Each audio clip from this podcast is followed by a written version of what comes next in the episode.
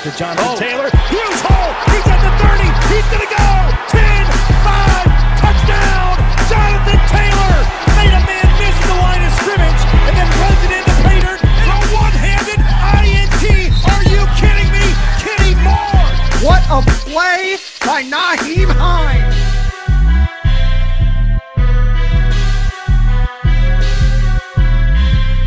Horseshoe is back, baby. The horseshoe is back. What's going on, Colts Nation? Welcome back to another episode of the Bring the Juice Colts podcast. Well, the Indianapolis Colts selected seven players in the 2021 NFL Draft. Cody Foger, Derek Larger here. And we are going to talk about what impact these rookies are going to have, in our opinion, in the 2021 season. We're going to start here with their first pick, pick number 21 in the first round, defensive end from Michigan, Kwity Paye. So, Derek, what are your thoughts on what kind of impact Kwity Paye will have in 2021? Well, I can certainly tell you that my view, realistic view of Kwity Paye, is probably going to be a little bit more critical than what I think some of the Colts Nation is thinking. I think a lot of Colts Nation is thinking, "Oh, this guy, he gonna get ten sacks. He's gonna, you know, let light the league on fire." I don't know if that's going to be quite Kwity Paye, honestly. I think Kwity Paye to me is a first year is a six sack kind of guy. I think that's probably what I would expect at maximum to start. Um, I certainly hope he proves me wrong on that. But I mean, again, this guy's just extremely raw. Has all the talent in the world to be able to help out. Um, I certainly know that our de- our run defense hasn't uh, taken a step back. Kwity Paye is definitely really good in the run game. Has a lot of extra effort in him, which is great. That's good for the kind of defense that the Colts like to have. Uh, guys that aren't selfish, you know, they they fight through the whistle and you know are really good with gap responsibility. He's good with gap responsibility, very strong, can shred blocks to get to the inside and make that tackle. So Run defense, I think, is still going to stay the same with Kwity Paye on the edge. Honestly, we might, the first year with 2021, might take a slight step back in the pass rushing department when it comes to total sacks. Now, I could see Kwity getting more pressures than what Denico Autry did in a lot of circumstances. But I think overall sacks will just go down a little bit but I expect more from him later on. But this year, with him still having to learn and going up against better talent, I think it, it's going to be a slight step down from that. It's always hard, I feel like, for corners and defensive ends specifically that you draft. Sometimes it's a rare occurrence where they do just pop off right away. But yeah, I think it's just a, a normal thing for some of these guys to take a little bit of time. I mean, heck, you look at a guy like Tyquan Lewis, now entering what year year number three and uh, it took him a little bit of time to get, find his footing. And a guy like Ben Banogu, he still hasn't found his footing quite yet. Kemoko Turay took a, took a, over a year, right, to, to start really you know showing flashes. So I, I think yeah, I, I, agree with you. I don't think the sacks will be maybe as high as some people. I don't think he'll get double digit sacks. Now he very much could prove us wrong. We could be looking like idiots in a year. I don't know. I'm fine with that. But yeah, I think I think you're right there. I think he's gonna provide a quality minute. I think he's going to be a, a, pretty good defensive end. I think he's just got to work on some of his arsenal for for pass rush moves and stuff of that department. But physically, he's everything you want. A locker room guy, he's everything you want. So. Mm. Yeah, I, I'm not concerned about Kwity Paye. Like maybe the numbers won't look like eye popping, but I think he'll consistently get some pressure. He's just got to refine some things in his his arsenal and his toolbox yeah. to just continue to get better. And I think he will. He's the type of player that I think he's going to turn into a really solid pass rusher in this league, maybe even a great pass rusher in this league if he continues to work on it. But as a rookie, it's hard for me to go just say right away, make that blanket statement. Yeah, he's going to be a double digit sack. It's yeah. just hard to say that about any rookie. Nothing against Kwity Paye. It's just kind of that. That's just hard unless unless you're like Nick Bosa, it's hard for that to say that, right? Yeah. And Nick right. Bosa was a top five pick. So, yeah. All right, let's move on to the other guy, Dayo Odeyingbo, another defensive lineman the Colts took out of Vanderbilt in the second round. I mean, physically, this guy's everything you want, right? I mean, he's got some of the longest arms I've ever seen on a defensive lineman, but longest he has that Achilles ever. injury, right? He has that Achilles injury he suffered, and uh, he'll probably miss a good portion of the season to start but the Colts are hopeful that Dayo Odeyingbo will get on the field. What do you see from him maybe here in year one, the kind of impact that he'll have maybe after he gets back from that injury? Well, yeah, I mean, you mentioned uh, the arm length. I mean, not only does this guy have long arms, he's got the longest arms that a defensive end has ever been recorded since they've started recording these and uh, releasing them. So, I mean, this guy's really long, really big.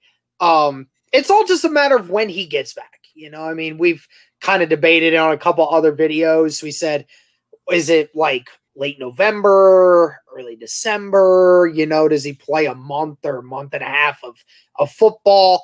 I mean, honestly, if he gets six weeks, if he gets six weeks worth of football, I expect two, three sacks out of this guy just in that short amount of time. I mean, you know, he'll be fresh. I mean, to be quite honest, he could probably even get more if he's that since he's that fresh and you know he's going to be um he's going to be a nuisance to a lot of uh, left tackles after a long season of dealing with guys. And then you have to deal with this long long ass guy having to deal with him all day. So uh, i think Dayo could actually be surprising and get you know maybe even three or four sacks in a couple of games this year that uh, I could just see it happening just due to fatigue on the opposite end, and you know him being the freshest guy out there. So uh, I like what Odeyingbo brings right off the bat. You know, he brings that opposite side pressure that the Colts have really been lacking, and uh, and teams aren't going to have any film on him, so they're not going to really know what to expect. I mean, that could really play into this guy's uh, favor right here and he can move everywhere, right? He can move pretty much any position you put him at. He can play and be dominant. So uh, I expect the Colts to use him a lot, like at you know maybe maybe the other def- defensive tackle position on you know third downs, uh, maybe defensive end. You know he can just play about everywhere you need him to. So I think once he gets healthy, I wouldn't be surprised if he sees a lot of minutes, right? Just because he's such he's was such a force at Vanderbilt, and uh, Ballard has not been shy about saying, you know, if he was not injured, he would have been in consideration at pick number 21. I mean, that's how talented the Colts feel like Dayo Odeyingbo is. And if he can return, if he can get six games, that's a big win to me because he's getting some experience in what a lot of people have said is a freshman, you know, redshirt freshman year, essentially.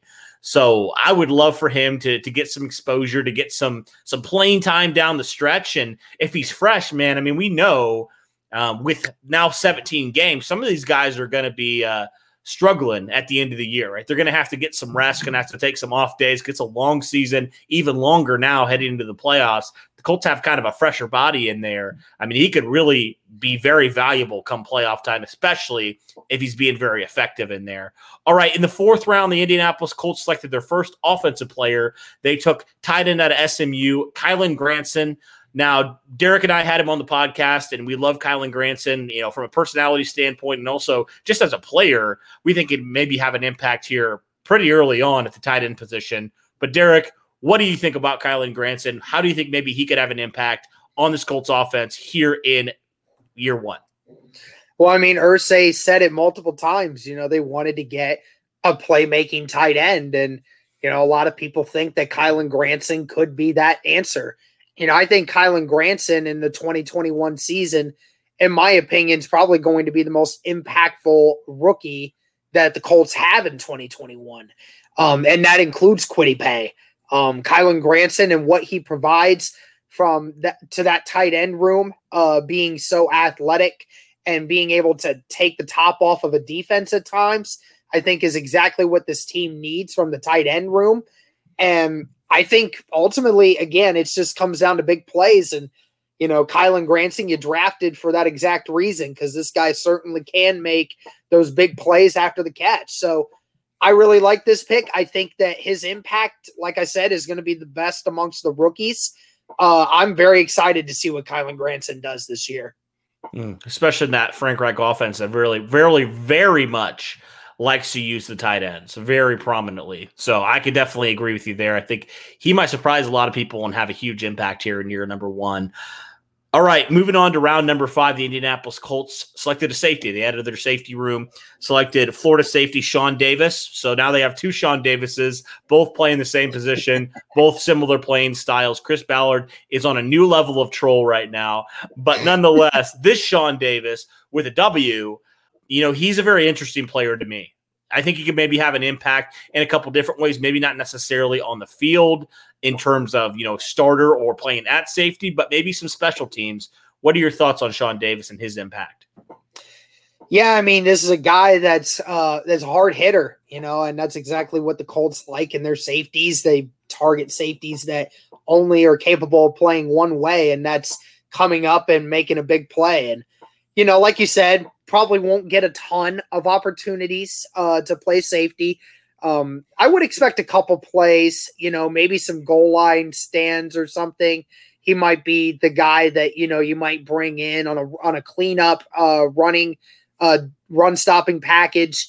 You know that could be something for him. But yeah, I mean, you know, the Colts they're always looking for more special teams guys, guys on kickoff or on uh, punt uh, that are looking to uh, just absolutely blow people up, and that's exactly where Shawn Davis thrives. So, uh, would fully anticipate uh, him finding a home there at some point.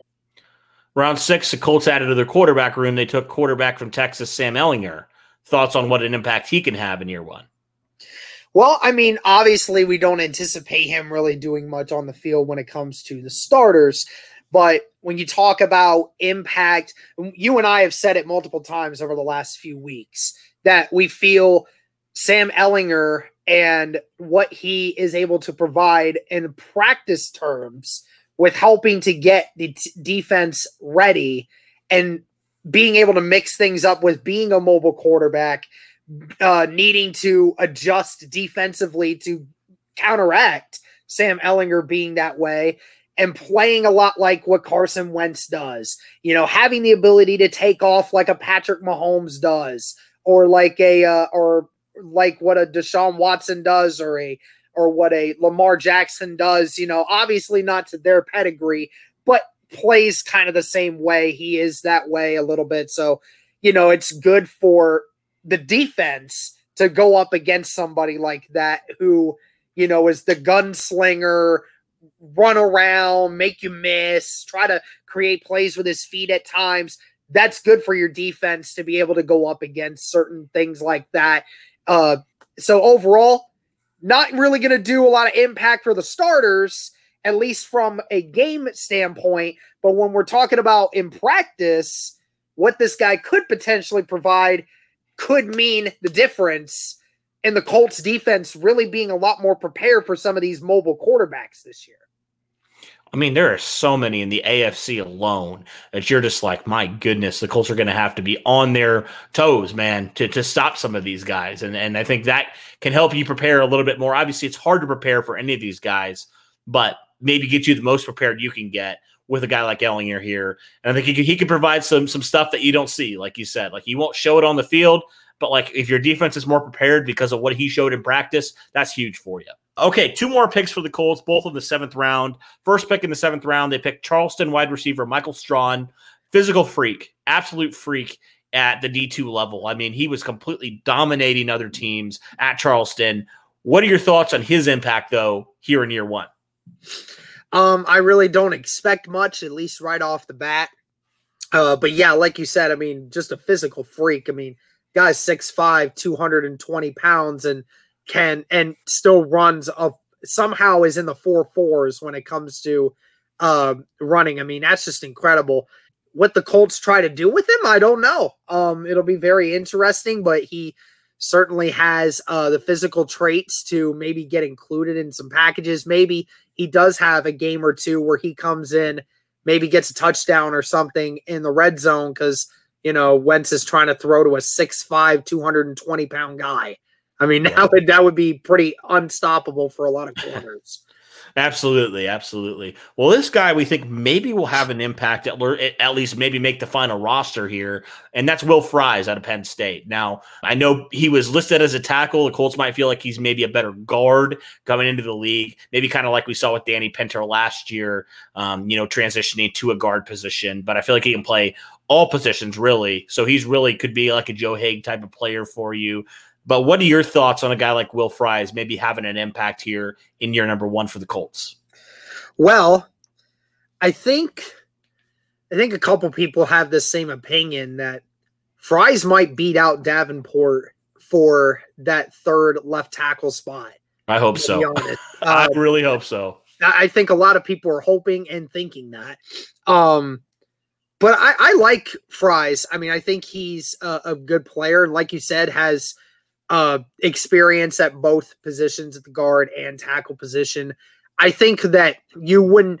I don't necessarily think the Colts want to move him inside as much as we think because, you know, we got Chris Reed, we got Danny Pinter, you know, we got Joey Hunt coming back, you know, we got all these guys that you now have on the inside at depth. I don't think adding Will Fries to the mixture with that is exactly what you want, but if, like you said, they want to use him in multiple different packages, if he wants to be a tackle slash guard, you know, can do both, then that's perfectly fine with me. You don't have to you don't have to keep Davenport around, and you can keep Fries as your third tackle, and then you know can mix him in and out at guard if you absolutely need to. Um, but very little impact uh, right off the bat, unless somehow Sam Tevi gets hurt like week one or two and Fisher's not ready.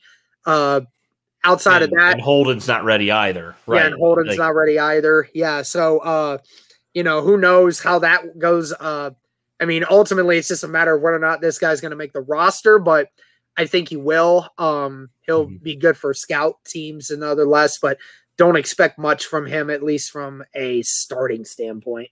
Well, at least you hope not, because if you do, that's probably means something went wrong on the offensive line. You had a lot of injuries. If Will Fries has seen a lot of time in, especially in year one, so I, think I agree with you there. But alrighty, that'll wrap up our look here at the Indianapolis Colts draft picks. Last year we did offense and defense, but the Colts only had seven picks this year.